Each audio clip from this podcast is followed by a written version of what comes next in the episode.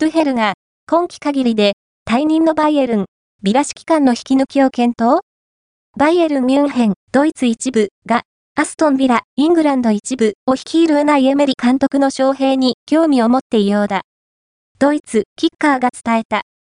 ブンデスリーガ12連覇を目指しているものの、首位のバイエル・レバークーゼン、ドイツ一部とは、11ポイント差の2位に位置しているバイエルン。